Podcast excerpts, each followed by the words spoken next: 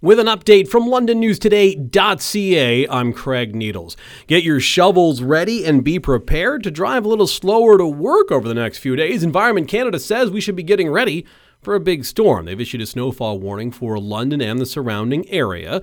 The National Weather Agency says a Texas low is expected to bring about 15 centimeters of snowfall to the region just on Wednesday. So tomorrow, there could be even more snow coming on Thursday, they say. The winter storm is expected to start early tomorrow. London police have charged a man after a dog was stabbed several times. Police say they went to a home in the north end of the city around 3 this morning. After a 911 call, officers responded and saw a dog had been stabbed. They claimed the person who stabbed the dog was someone they had known. Police say the wounded animal was taken to an emergency vet clinic and treated for serious but non life threatening injuries.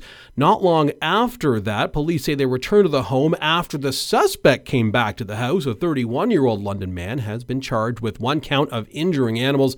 London police say they are not releasing the name of the accused as it could identify the person person who was the complainant. And a pedestrian who was seriously hurt earlier this week has died from their injuries, according to London police.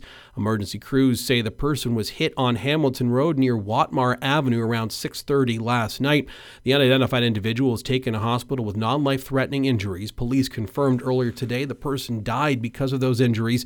The person has not been identified by London police. The driver of the vehicle involved did remain at the scene.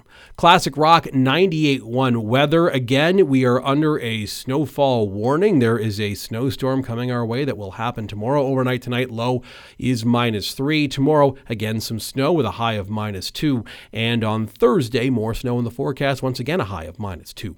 Right now, it's two degrees. For more on these and other stories, go to londonnewstoday.ca.